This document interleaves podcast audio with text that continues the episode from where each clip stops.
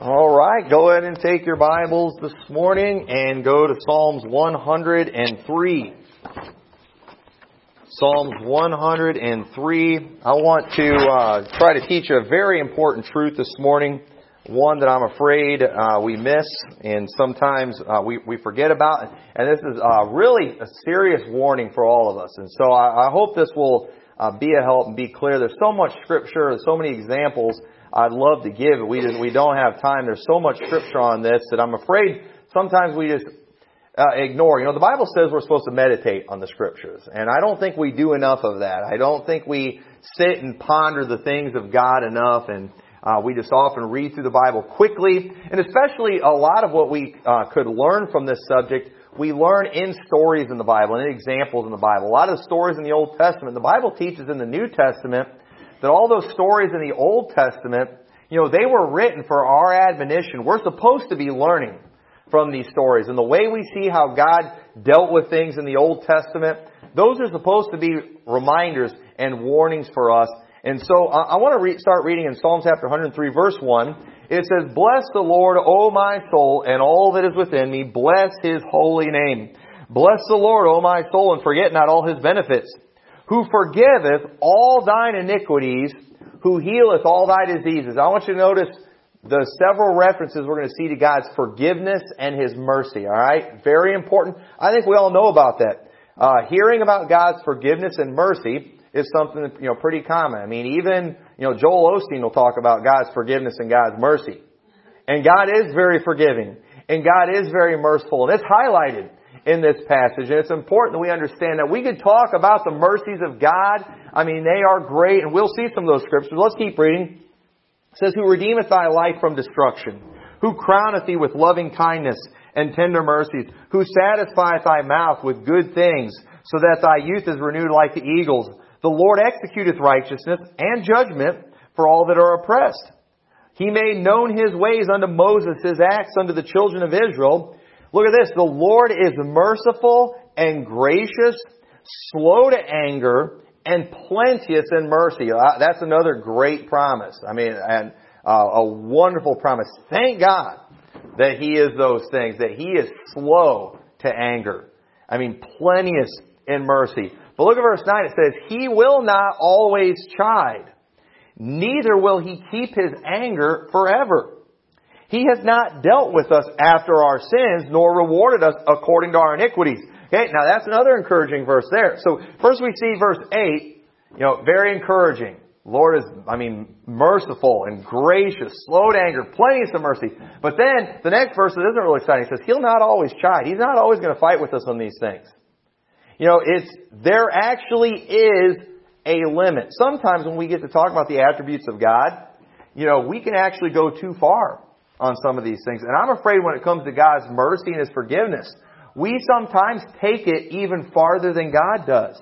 Because while He is merciful, while He's got a ton of it, while He's gracious, the Bible says He will not keep His anger forever. In other words, there is a limit. You can go too far. It, makes it very clear. But then in verse 10, okay, well how far is it? Okay? Because there's plenty of people that I would say, you know what, they've gone too far. It's about time God deals with them, right? But here's the thing. It says, He hath not dealt with us after our sins, nor rewarded us according to our iniquities. Now, that's encouraging, but at the same time, it's kind of scary too, because it's like, well, wait a minute. I'm not getting what I deserve? A lot of Christians, they have this messed up mentality that the blessings that you're receiving, that you're getting them because you deserve them all. You think the goodness that God is showing you, it's because you've earned it, because you deserve it. No, God does not give us what we deserve. We do receive blessings, but that's what mercy is. When, when you do, you know, uh, there's a difference between forgiveness and mercy, okay? If you do something to me that's bad, and you deserve to get payback, and I don't give you payback, that's called forgiveness. I didn't give you what you deserve. But mercy is if when you deserve bad, I do good to you. I, I give you a blessing. That's what mercy is. Okay, God is forgiving. He doesn't give us what we deserve, but then He's merciful. He gives us good things that we don't deserve. Okay, so understand all of us in here that we are under God's grace and mercy. God is good to us not because we deserve it, but because He is good and because He's merciful, because He's gracious, and we should never make the mistake of mistaking God's mercy for us being deserving of something. Okay? That's a, that's a dangerous attitude. Because there is, there comes a point where mercy is going to run out. Where we can push God too far. Look what it says in verse uh, 12. It says, as far as the, or uh, verse 11, for as the heaven is high above the earth, so great is his mercy toward him that fear him. It, it's, it's big. It's high. As far as the east is from the west, so far hath he removed our transgression from us. Like as a father pitieth his children, so the Lord pitieth them that fear him. For he knoweth our frame, he remembereth that we are dust. Remember what God told Adam after he sinned in the garden and God cursed him? You know what God said? For dust thou art. And unto dust shalt thou return. God remembers that. God understands that we're human, that we're weak, that we fail. And so God's merciful to us because of that. And thank God for that. And so it says in verse 15, As for man, his days are as grass, as a flower of the field, so he flourisheth. For the wind passeth over it and is gone, and the place whereof shall know it no more. But the mercy of the Lord is from everlasting to everlasting upon them that fear him, and his righteousness unto children's children's. To such as keep his covenant, and to those that remember his commandments and do them. So right here we see just a great passage about God's forgiveness, his graciousness, his mercy. It's one of the great attributes of God, but people often forget about the warning in there that says he will not always chide with man. There, God will only allow you to go so far, but what's kind of scary about this, we don't know how far God's going to let us go. We don't always know when we've pushed God too far. And so we, we love talking about God. You know, we love talking about His love and mercy. We often sing about the mercies of God. I will sing of the mercies of the Lord forever. You know, we rejoice in the fact that He's a loving and a forgiving God who will abundantly pardon. The Bible uses that term. But sometimes I, I'm afraid we get overzealous about God's mercy and forgiveness. And you know, and so we start making claims and promises that God never made.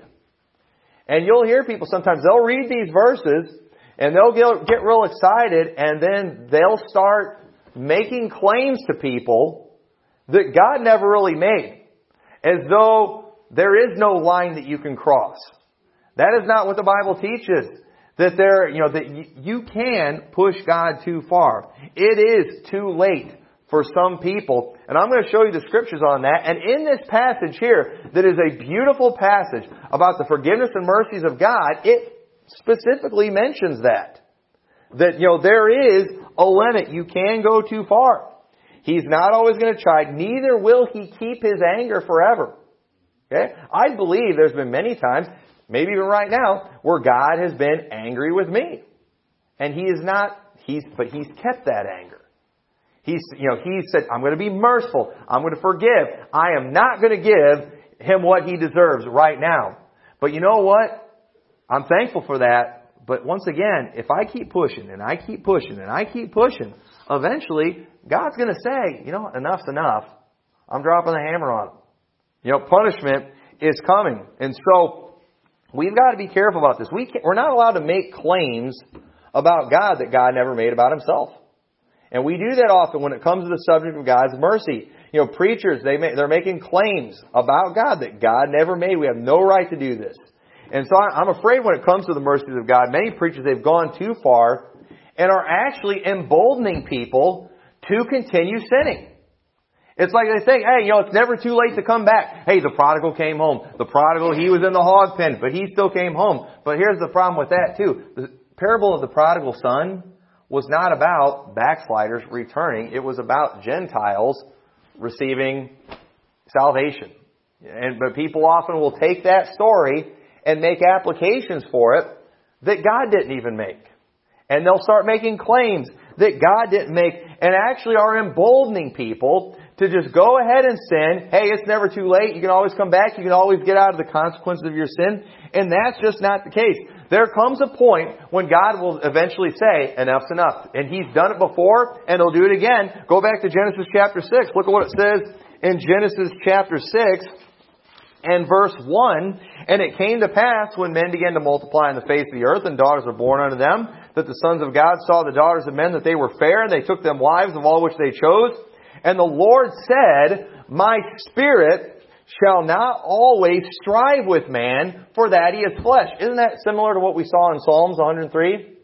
I will not always chide, neither will I keep my anger forever. And God looked at man and he said, you know what, my spirit's not always going to strive. I'm not going to continue fighting them. Which means God was fighting them. God was warning them. God was trying to stop them from the wickedness. God was being merciful. God was being gracious. God was being slow to anger. God was doing everything He promised that, you know, or that He said He was going to do in Psalms 103. He, he, was, he, had, he had done, already done all that stuff. He's the same yesterday, today, and forever. Back then, God was acting exactly the way He says He will act later when He uh, mentioned it in Psalms chapter 103. But He said, I'm always going to strive with man for that He also is flesh, yet His days shall be 120 years. God said, you know what? They've got 120 years left. 120 years, and I'm going to destroy this world with a flood. That was what God said. I'm done. I am done striving with man because he's flesh. You know, and we do, we're so arrogant, we think that we have this right to just rebel against God, rebel against His Word. And it's interesting because in this case he said, you know, he's flesh. Why am I fighting with these people? But then in Psalms, you know, he remembers that we're dust. You know, he's like, you know, they are a flawed people, but I love them anyway. But I'm still, I'm not going to keep my anger forever. And so God said 120 years and man's done, but Noah, we see in the Bible, Noah found grace in the eyes of the Lord. God ended up sparing Noah because he was the one righteous man. God spared his family and the human race continued through Noah, but God sentenced man to 120 years and he said, I'm done. It's too late. It's too late.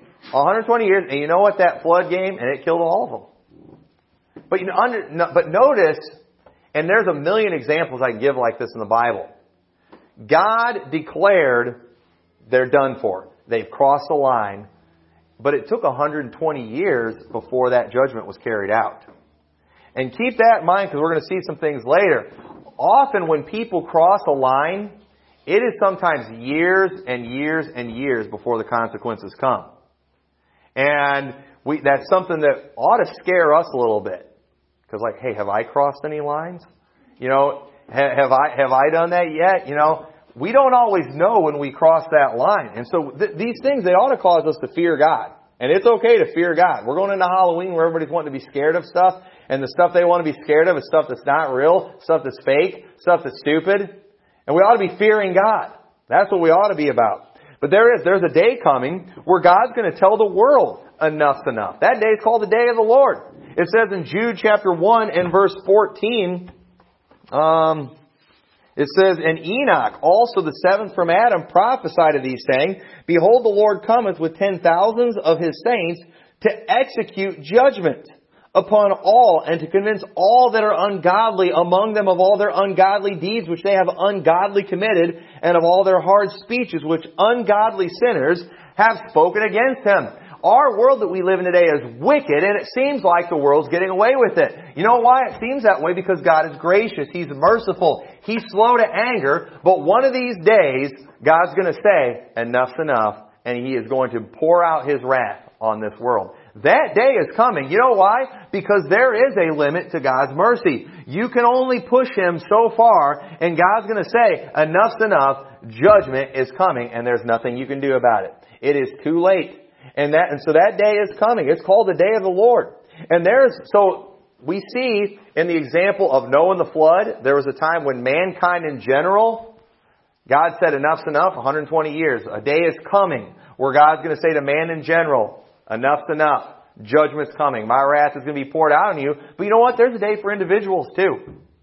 For even for individuals, there's a day when God is going to say, enough is enough.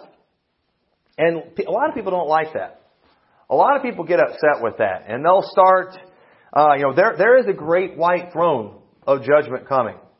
Revelation 20, we talked about it in Sunday school a little bit, where the people are going to be judged according to their works. And the Bible says they are going to be cast into the lake of fire, which is the second death.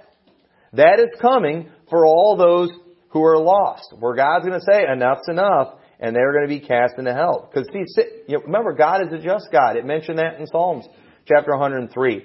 God is a just God. He is a holy God. He is a righteous God. He is going to execute righteousness, and sin has to be dealt with. It has to. God can't just let things go. Have you, you know, as parents, sometimes you just, have you ever just got, you know, I'm tired of punishing my kids. You know, I, I, I'd like to just let this go. you know, but sometimes, you know, you can't do that. You gotta deal with stuff. And you know what? God is a holy God. He's gonna, He's gotta deal with sin. And for a believer, our sin was dealt with on the cross, wasn't it? Thankfully, Jesus Christ, He paid for the sins of the world on the cross, but it only benefits those who will believe on Him, correct? Only those who believe receive that forgiveness. If you don't accept Jesus' payment on the cross, then guess what? You get to pay for your own sins, and it's going to take you an eternity in hell to do it. And so, because God has to deal with sin, and if we won't accept that free gift of salvation, we have to pay for our sins ourselves, and it's going to take us all eternity. So for the unbeliever, they, they'll deal with it for eternity in hell. Romans 6.23, for the wages of sin is death. Alright, but we've all sinned, so we all get death, right? Well, Jesus tasted my death for me. Jesus died for me. I've accepted His gift, and so I don't have to pay that penalty. But those who reject that gift, they will pay for that. They will pay for their sin because God is a holy God. Sin has to be dealt with. And so people do, they try to make this claim that there is no limit to God's mercy. You know, they'll read those verses about the mercy and they'll skip, you know, they'll skip over the ones where it talks about the limits and they'll say there is no limit to God's mercy. And some people will get mad at me for saying there is. Oh, you're putting limits on God. Listen, I'm not the one that put it on him. He put it on himself. Because understand, while God is merciful, God is holy and God is just too. God has to deal with sin. If He doesn't deal with sin, He's not a holy God. And He is a holy God, and we, and we can't, and we can't change that. And so they try to make that claim, but that, that's not what the Bible teaches. And, and, you know, proof of that, does God forgive people after they die? Think about that. So obviously there's a limit, right? I mean, all these people in hell, do you not think they're asking for forgiveness right now? But are they getting forgiveness? Absolutely not. What do you think all those people are going to be doing at the great white throne of judgment in Revelation chapter 20? They're going to be asking for forgiveness, but it will be too late. Correct? So obviously there's a limit, right? After someone's dead, at least for sure. I think everybody would agree with that. There's a limit. And you know, and, and you know, when that's, well, you know, after you die, it's too late. But as long as you're breathing, there is no limit to God's mercy. But the problem with that, you know, you know, and so, you know, they'll say he's limited, you know, or it's it's it's unlimited to those who are living. But you know, they'll say as long as you're alive, there's still hope. But you know what? There's no scripture that says that. Nobody can ever show you a scripture that says that. In fact, let me show you some that say the opposite. Look at Proverbs chapter 29. We'll see several of these in Proverbs. You know, and this, this, what I'm preaching right now, it's not popular today, but when I was growing up, this was preached all the time. In fact, you could not go to a youth conference or a youth camp where this verse that I'm about to read did not get preached. And that is Proverbs 29 verse 1 that says, He that being often reproved and hardeneth his neck shall suddenly be destroyed, and that without remedy. Y'all see that? Being oft reproved. You've been corrected over and over again, and you've hardened your neck. You've been stubborn. The Bible says you'll be destroyed, and that without remedy. I heard that preached all the time. But you know what they're getting in youth conferences today? I went to two youth conferences in a row, and they these were in kind of the trendy churches. And both, in both of them, guys got up and they preached about that story about Elisha when the kids, the little children, were mocking his bald head, and the two she bears came and killed all of them, like 42 children or something. And they're all like, now, these weren't young children. These were, you know, probably like young adults, you know, like, but still living at home, 17, 18 year olds. And I'm just like, it says little children. That means they're not full grown, alright? You know, these are probably, you know, prepubescent kids at least. It says little children. But why? Oh, that's so mean. I mean, they're little kids. You know, little kids are innocent. They can't help it if they're cursing a man of God. No, these, obviously these kids were from some horrible homes. If they were treating an old man like that. I'm telling you, I, I would hope I never see some little kid around here, you know, mocking some old man or some old lady. We're supposed to respect the elderly. And that is wicked. And you know what? That kind of thing does go on with little kids today because our world is wicked. They're not taught respect. And you know, kids who would do that, little kids like that, they're going to grow up to be wicked adults too. And so you know what? Yeah, God let that happen. Elisha himself, he cursed those children and those bears came and killed them and everybody's trying to soften things up today. And I'm, I'm hearing all these preachers are coming up with these, you know, they're, they're, you know, softening up all these stories in the Bible. That is not what went on when I was a kid. I constantly heard, either being off or proven, suddenly destroyed, or, you know, hardened his neck shall suddenly be destroyed and that without remedy. You kids better stop rebelling. You better start listening to what the Bible says. One of these days, God's gonna say enough's enough and your life is gonna be destroyed and there'll be no return. I heard that all my life. Nobody's teaching that today. It's all about, no, you can always come back. It's all, you know, it's all good. You can't go too far. Doesn't matter how perverted. It doesn't matter how wicked. You can always come back and we're like emboldening people to sin. And they're telling these kids at a youth conference and they're thinking, yeah, you know, I, I know I'm not supposed to experiment in this stuff. I know I'm not supposed to be, you know, messing around and fornicating or, or experimenting with homosexuality and stuff. But, you know, I'll try it. I can always come back. No, there's some things you can't come back from. There's some things that there is no remedy for. It says that right there in Proverbs chapter 29 in verse 1. It says in uh, Proverbs chapter 1 and verse 22. Turn over there. You're not, you're really not going to like this passage. It says, How long, ye simple ones, will ye love simplicity, and scorners delight in their scorning, and fools hate knowledge? Turn you at my reproof. Behold, I will pour out my spirit unto you. I will make known my words unto you. Because I have called, and ye have your fruit, and ye have refused, I have stretched out my hand, and no man regarded. But ye have said it not all my counsel, and would none of my reproof. So they're not listening. I'm reproving you, I'm trying to correct you, you're ignoring me. And what does he say? I also will laugh at your calamity. I will mock when your fear cometh. When your fear cometh as desolation, and your destruction cometh as a whirlwind, when distress and anguish cometh upon you, then shall they call upon me. But I will not answer. They shall seek me early, but they shall not find me. For that they hated knowledge, and did not choose the fear of the Lord, they would none of my counsel, they despised all my reproof. Therefore shall they eat of the fruit of their own way, and shall be filled with their own devices. Y'all see that right there? That's pretty clear. And yet people are being taught today, you know, go, you know, you, if you try all that, you know, no, doesn't matter what you do, what you try, what you experiment, you can always come back. No. If there's some things you will never, ever recover from. There are some things that just have fatal consequences. Psalms chapter 2 and verse 1, and this is a prophetic psalm here. This is something that's talking uh, about the future. It's referred to in the New Testament. This is talking about, I believe it's talking about Jesus Christ says in Psalms chapter 2 verse 1, Why do the heathen rage and the people imagine a vain thing? The kings of the earth set themselves and the rulers take counsel together against the Lord and against his anointed, saying, Let us break their bands asunder and cast away their cords from us. He that sitteth in the heavens shall laugh.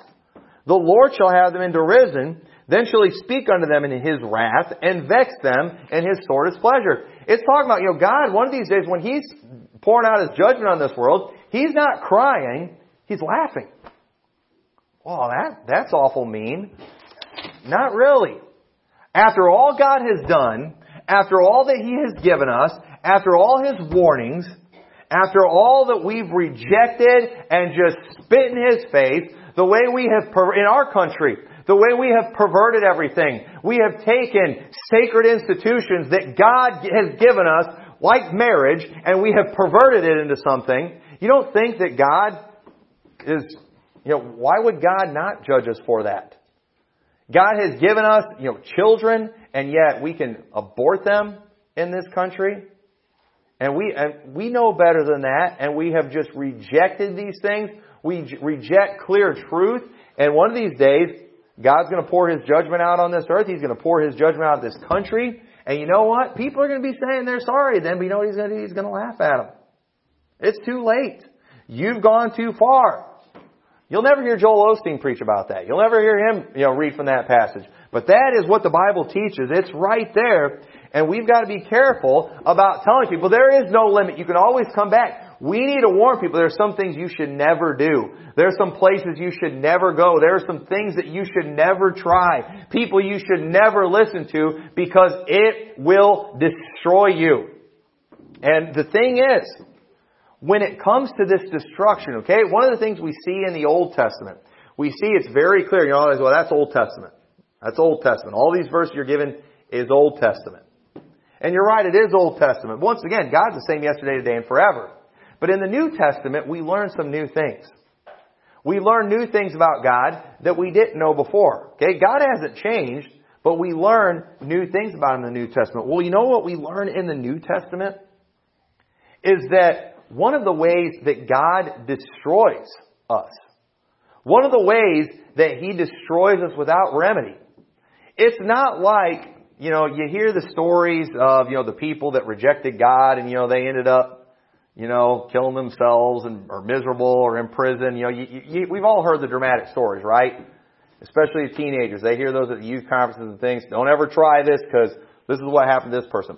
But actually, you know what the Bible teaches happens to people who are off reproof, hard in their neck, the way they're destroyed, Bible teaches in Romans 1 that God just gives them over to a reprobate mind. God, what God ends up doing, God ends up changing their mind to where, you know, things that most of us would be repulsed by and wouldn't do, they now have a desire to do those things. And why does God want it? So they will be destroyed. So they, so they will not call Lord. Because the Bible says, for whosoever shall call upon the name of the Lord shall be saved. But there are some people God doesn't want them calling on the Lord. And everyone agrees a person can't get saved without the drawing of the Holy Spirit. And and the, and the Holy Spirit, He's not going to speak to these people. They've crossed the line. God's given them over to a reprobate mind. We see in the book of Revelation, after Jesus Christ returns and God starts pouring His wrath out, what the Bible says, they blasphemed the Lamb. They blasphemed him. They knew it was Jesus. When Jesus Christ returns, the Bible says every eye is going to see him. They're going to know who is pouring their wrath out. But the Bible never says they repented of their deeds. It never says they called on the Lord. It says they blasphemed. You know why? Because the Holy Spirit has quit speaking to these people. The Holy Spirit has quit drawing these people because it is time for destruction. They waited too long. The Bible says God will send them a strong delusion that they will believe a lie that they all might be damned because they believed not the truth and had pleasure in unrighteousness. What, what does that mean? They went too far. And these people are still breathing, but God has said, enough's enough. I'm not, I'm not going to let you push me anymore. You're done for. But here's the thing. These people, many people who are done for, okay? Many of these people who we would call the reprobates, alright? These people that you see at marching in the gay pride parade, okay? A lot of these people, a lot of them are miserable, a lot of them are on drugs, a lot of them are, you know, going to commit suicide within the year. It's just, that's just statistical facts right there. But you know what? I believe some of them are happy. I believe some of them are even enjoying their life. You know why? Because God has given them over to a reprobate mind to do those things that are not convenient. Because if these people had a normal mind, you know what they would do? They would say, this is horrible. This is wrong. This is perverted. I need to ask for God's forgiveness. But if they would do that, God would forgive them. They would be saved. But God said, no. These people crossed a line. They were often reproved. They hardened their neck. They're going to be destroyed, and that without remedy. And we've, we've got to understand it. And so people, they'll try to use the Apostle Paul as proof that it's never too late for anyone to get saved. Turn over to 1 Timothy chapter 1. This is the passage they'll use. But let me show you something in this passage that people uh, often fail to recognize. And this is, this is important. It says, And I thank Christ Jesus our Lord, who hath enabled me, for he hath counted me faithful, putting me into the ministry, who was before a blasphemer, and a persecutor, and injurious. But I obtained mercy Why did he obtain mercy? It says, because I did it ignorantly in unbelief. And the grace of our Lord was exceeding abundant with faith and love which is in Christ Jesus. This is a faithful saying and worthy of all acceptation that Christ Jesus came into the world to save sinners, of whom I am chief. He was the worst of all sinners, and yet God forgave him. But notice what it says there. It says he did it ignorantly in unbelief. Okay, now here's the, here's the thing we need to understand about sin. Sin is sin whether you know it's sin or whether you don't know it's sin. God, uh, God considers all sin sin, and if a person does not know they're sinning, it's still sin. But it is a bigger deal to God when a person sins knowing that they're sinning. Let me show you some verses on that. In the Apostle Paul, he was being zealous of his religion. When he was killing Christians, he thought he was doing the work of God. He was very sincere. He sincerely thought he was doing the work of the Lord, killing Christians. That's how ignorant he was. But thank God, when God showed him that he was wrong, he quit. He got saved. And there are many people today, they know they've done wrong. They know what they're doing is wicked. They have been corrected by God. The Holy Spirit has spoken to them. They've been corrected by a preacher or parents. They've been corrected by the scriptures, but they've said, you know what? I don't care. Paul didn't do that. And that is a big deal when you do that. It says in Acts chapter 17 in verse 30, and the times, at the times of this ignorance, God winked at, but com- now commandeth all men everywhere to repent. That was referring to this time when people were worshiping idols ignorantly. Paul was preaching right here to an idolatrous people.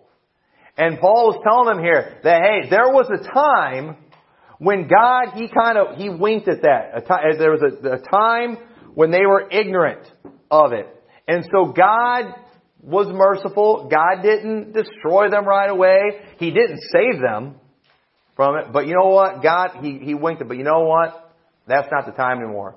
Jesus Christ had died on the cross. The gospel was going out all over the whole world. And God said, you know what? I'm not ignoring this anymore. These nations that are worshiping idols, they better get saved. They better repent of that or they will be destroyed. They will suffer. Listen, our country today is, it's wicked, but we have no excuse for our ignorance anymore. We've got Bibles everywhere. There are churches everywhere. There is no excuse for us to be as wicked as we are in this country. There's no excuse for any place in the world to be as wicked as they are today. And at the time of this ignorance, Bible says God winked at, but you know what? People know better now. The gospel has gone around the whole world. Has, I mean, obviously some places rejected it, but the gospel went there, and so they are now accountable for these things. And so when a person sins, it's a sin even if you don't know it's a sin. There are people today that are just never been taught any better. They're living in fornication and they don't even know it's wrong. God still sees it as wrong. They still are suffering judgment because of that lifestyle. But at the same time, I believe God will be more merciful to that person than a Christian young person who grew up in church and lives that kind of life. Because they know better. They were often reproved. And so, there is, there's a huge difference. And it's a big deal when we sin willfully. The Bible says in James chapter 4, verse 17, Therefore to him that knoweth to do good, and doeth it not, to him it is sin. When we know something is good and we don't do it, it's a sin. Well, what does that mean? Well, a person who maybe doesn't know to do good, and they don't do it.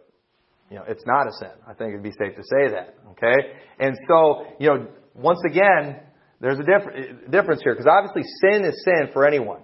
But there are some things, you know, that just good things that we should do. You know, doing nothing is not necessarily transgressing the law, but God knows we should do these good things, and when we know that and don't do it, it's a sin. So some people are ignorant, they're not doing good things because they don't know any better, but when you have a knowledge, there's a difference. God holds you to a higher standard. God expects more from you. And so that goes along with those who are often reproved. The Bible says in Hebrews chapter 10 and verse 26, For if we sin willfully, after we have received the knowledge of the truth, there remaineth no more sacrifice for sins. Okay, back in the Bible days, in the Old Testament, there were certain sins, if you committed them, you would go and you would offer a sacrifice. They would have a specific sacrifice. You go do this with the priest or whatever, and that would take care of it. But listen, Jesus Christ made the final sacrifice. Jesus Christ took care of all that. We don't sacrifice animals or anything anymore. And after you get saved, okay, you've been saved by the sacrifice that Jesus did on the cross, and if you go and you sin willfully, there is no sacrifice that you can do to make up for that sin. You know what? Now you're under the chastening hand of God. Because no more sacrifice for sins. So, but a certain fearful looking for of judgment and fiery indignation which shall devour the adversaries. So, you know, eh, he that despised Moses' law died without mercy under two or three witnesses. Of how much sore punishment suppose ye shall he be thought worthy who hath trodden under foot the Son of God and hath counted the blood of the covenant wherewith he was sanctified an unholy thing and hath done despite unto the Spirit of grace. Y'all see that? He said, it, if it was bad for them, think of how much it's, worse it's going to be for you who knew the truth and you've trodden it underfoot. I mean, that is a huge deal and we need to take, we need to take that stuff serious. It is a big deal when we know the truth. It says in, um, uh, lost my spot, Romans chapter 1 and verse 18, I referred to this a little while ago, but it says, For the wrath of God is revealed from heaven against all ungodliness and unrighteousness of men who hold the truth in unrighteousness. These people that God gave over to a reprobate mind, these were people that knew the truth and they rejected it. Verse 21, because that when they knew God, they glorified Him not as God, neither were thankful, but became vain in their imagination, and their foolish heart was darkened. So understand, when you know the truth and you reject it, when you've been corrected, when you've been reproved, and you harden your neck, there comes a point where God says, enough's enough. Mercy is over, judgment is coming. And so the apostle Paul, yeah, he did some horrible sins, but God was merciful because he didn't know any better. And there is, we've got, we've got a wicked culture, we've got a wicked society, people do some pretty wicked things. And you know what? I believe God will save these people. Many of them are just ignorant. They're suffering for their sins. Their existences that they live are pretty miserable. But there is, there's a difference between a person out there who commits certain sins and someone in here who commits certain sins. Because we know better. And so, um, look what it says in 1 Peter chapter 4. Christian, even Christians, we're not exempt from earthly punishment just because we're saved. 1 Peter 4:14 says, "If ye be reproached for the name of Christ, happy are ye, for the Spirit of glory and of God resteth upon you. On their part is evil spoken of, but on your part is glorified. But let none of you suffer as a murderer, as a thief, or as an evildoer, or as a busybody in other men's matters.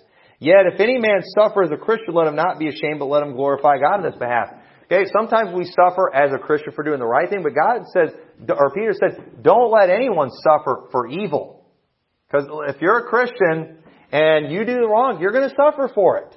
There is going to be judgment for that. We are not exempt just because we are saved. And so, uh, you know, because Jesus, our high priest, lived a life on earth as a man, he understands what we're up against. Okay? He understands what we're dealing with. Look what it says in Hebrews chapter 4 verse 12. It says, For the word of God is quick and powerful and sharper than any two-edged sword, piercing even to the dividing of sunder of soul and spirit and of the joints and marrow, and is a discerner of the thoughts and intents of the heart. Y'all see that? God knows what's going on in our mind. He knows what's going on in our heart. God knows it. I don't know that. No one else in here knows that. Only God knows that. Then he says, Neither is there any creature that is not manifest in his sight, but all things are naked and open unto the eyes of him with whom we have to do. You're not going to hide anything from God. Okay? He knows. Verse 14, seeing then that we have this, a great high priest that is passed into the heavens, Jesus the Son of God, let us hold fast our profession. For we have not an high priest which cannot be touched with the feeling of our infirmities, but was in all points tempted like as we are, yet without sin. Let us therefore come boldly unto the throne of grace, that we may obtain mercy and find grace to help in time of need. So listen, this, we can take this verse two ways. We can take it as very encouraging, but it can also be scary. It's encouraging because you know what? God does know what we're dealing with. He does know what we're up against. He understands our challenges. He understands what we face. And because of that, He is merciful to us. He is gracious. But understand, because God knows that, because everything is naked, everything is open in His eyes, God knows when we're taking advantage. God knows when we're ignorant, and God knows when we're just being rebellious. He knows it. And listen, we've all been there before when we were kids, where, you know, even as adults, we know when we're doing wrong, don't we? We know, and remember when you were a kid, when you, you'd try to get away, you'd test your parents sometimes, wouldn't you? You'd see how far you could push things. You'd see how far, you know, you could, you could get before trouble came. And then you would always make that decision, is it worth it? You know, sometimes my sisters, it was just like, if I do this, I know I'm going to get spanked, but you know what? I think it might be worth it. You know, and and you never, I never told my parents that. You know, because I, they would make sure it wasn't worth it. Okay, but at the same time, you know, it, it was it was willful. It was willful disobedience. I knew exactly what I was doing, and understand that God knows our hearts, and there are sometimes people they are they're taking advantage. They're being flat out rebellious. They know what they're doing is wrong, and God sees that, and we can get to a point where God says, enough's enough.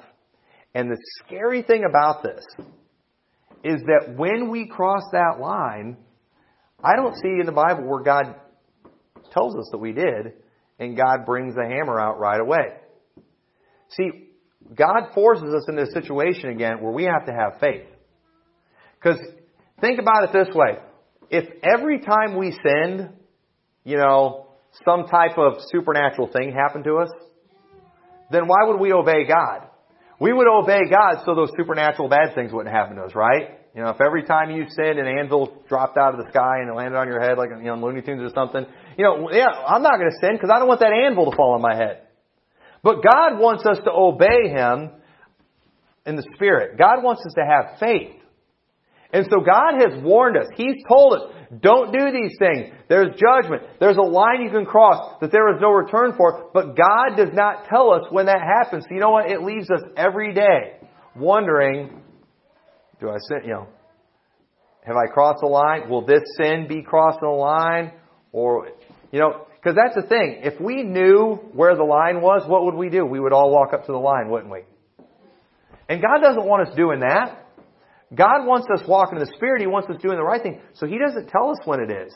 And when a person crosses the line and it's too late, God doesn't tell us that it was too late. Because what would we do? We would try to run back to the other side of that line, wouldn't we? We would try to act like, you know, it's like kids. You catch them red-handed sometimes. You know, they're supposed to be in bed or something, and then you go walking out of the room, and what do you see them do? You see them run right past you into their room real fast. Hey, I saw that you disobeyed me, alright? You know, you think because you just ran and jumped in your bed, all I'm to act like, oh, yeah, they never, they, they were in bed the whole time. Not that stupid. And that's what, that's what we would do too. But when we cross that line, God doesn't tell us.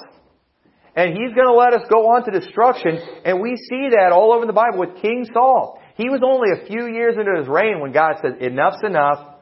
You're not going to be the king anymore. God repented that he had made Saul king. Remember we talked about this a few weeks ago in Sunday school. And then Samuel said, he's removing you from being king and he will not repent. He is not as a man that he should repent. And it's like, wait a minute, God already said he repented here. He's saying he's not going to repent. What he was saying is he's not, he is not going to change his mind about this. He's not going to be like man. Okay? Have you ever done that to your kids before? You're getting spanked when we get home. And then later you're like, ah, fine. Forget it. You know what you did? You repented uh, of the judgment you pronounced on them. When God pronounced judgment, He does not repent of it like a man does. And that's what He was talking about there with Saul. He's like, God's not changing His mind on this. You're not going to be king. There is no coming back for you, Saul. And it wasn't until years later when Saul was finally killed, when Saul was finally destroyed, when he received what was pronounced on him. And you know what? There's a lot of people that are walking the streets today and they're walking, and even sitting in churches today, that they've already crossed the line. That it's only a matter of time and judgment is going to be upon them. And unfortunately today, eh, eh, you know, many Christians, because once again too, God wants us to obey Him for the right reason. Okay? And if, if, if God just killed everybody right away, okay? You know, if Brother John rebels and then all of a sudden a lightning bolt comes out when he goes outside and strikes him and he dies, we're all going to be like, oh, I'm going to obey God now because I saw him get hit with a lightning bolt. But God wants us to obey by faith. And so we might see Brother John doing all these horrible things that a Christian shouldn't do, and God might not let us see what happens. Because God wants to obey Him because we read it in His Word that we shouldn't do that. God might even let Him prosper for a while. So He won't repent. So He won't ask for forgiveness. And then, and we're going to see that, and we're going to have to decide, am I going to obey the Bible because of what the Bible says, or am I going to obey the Bible because of circumstances? And that's where we show whether or not we have faith. And so, but unfortunately, because God doesn't bring the hammer down right away, people have this idea, it's never too late, there's always hope for mercy, and we're emboldening people to experiment with sin. And that's completely false. It is not true. There are people that are out there that are done for, they are too far gone, you know, and people get mad when preachers accuse people like Bruce Jenner of being reprobate. Uh, listen, I'm sorry, man. There's no, there's no coming back for that guy. Okay? When you're doing what he's doing, promoting what he's promoting, mutilating your body, there's no coming back from that. And people are oh no, no, we need to pray he gets saved. You know what you're telling everybody? hey boys, if you want to go turn yourself into a girl, you know, that, it, it's, it's wrong, but you know, God would still save you. You could come back from that. No, listen.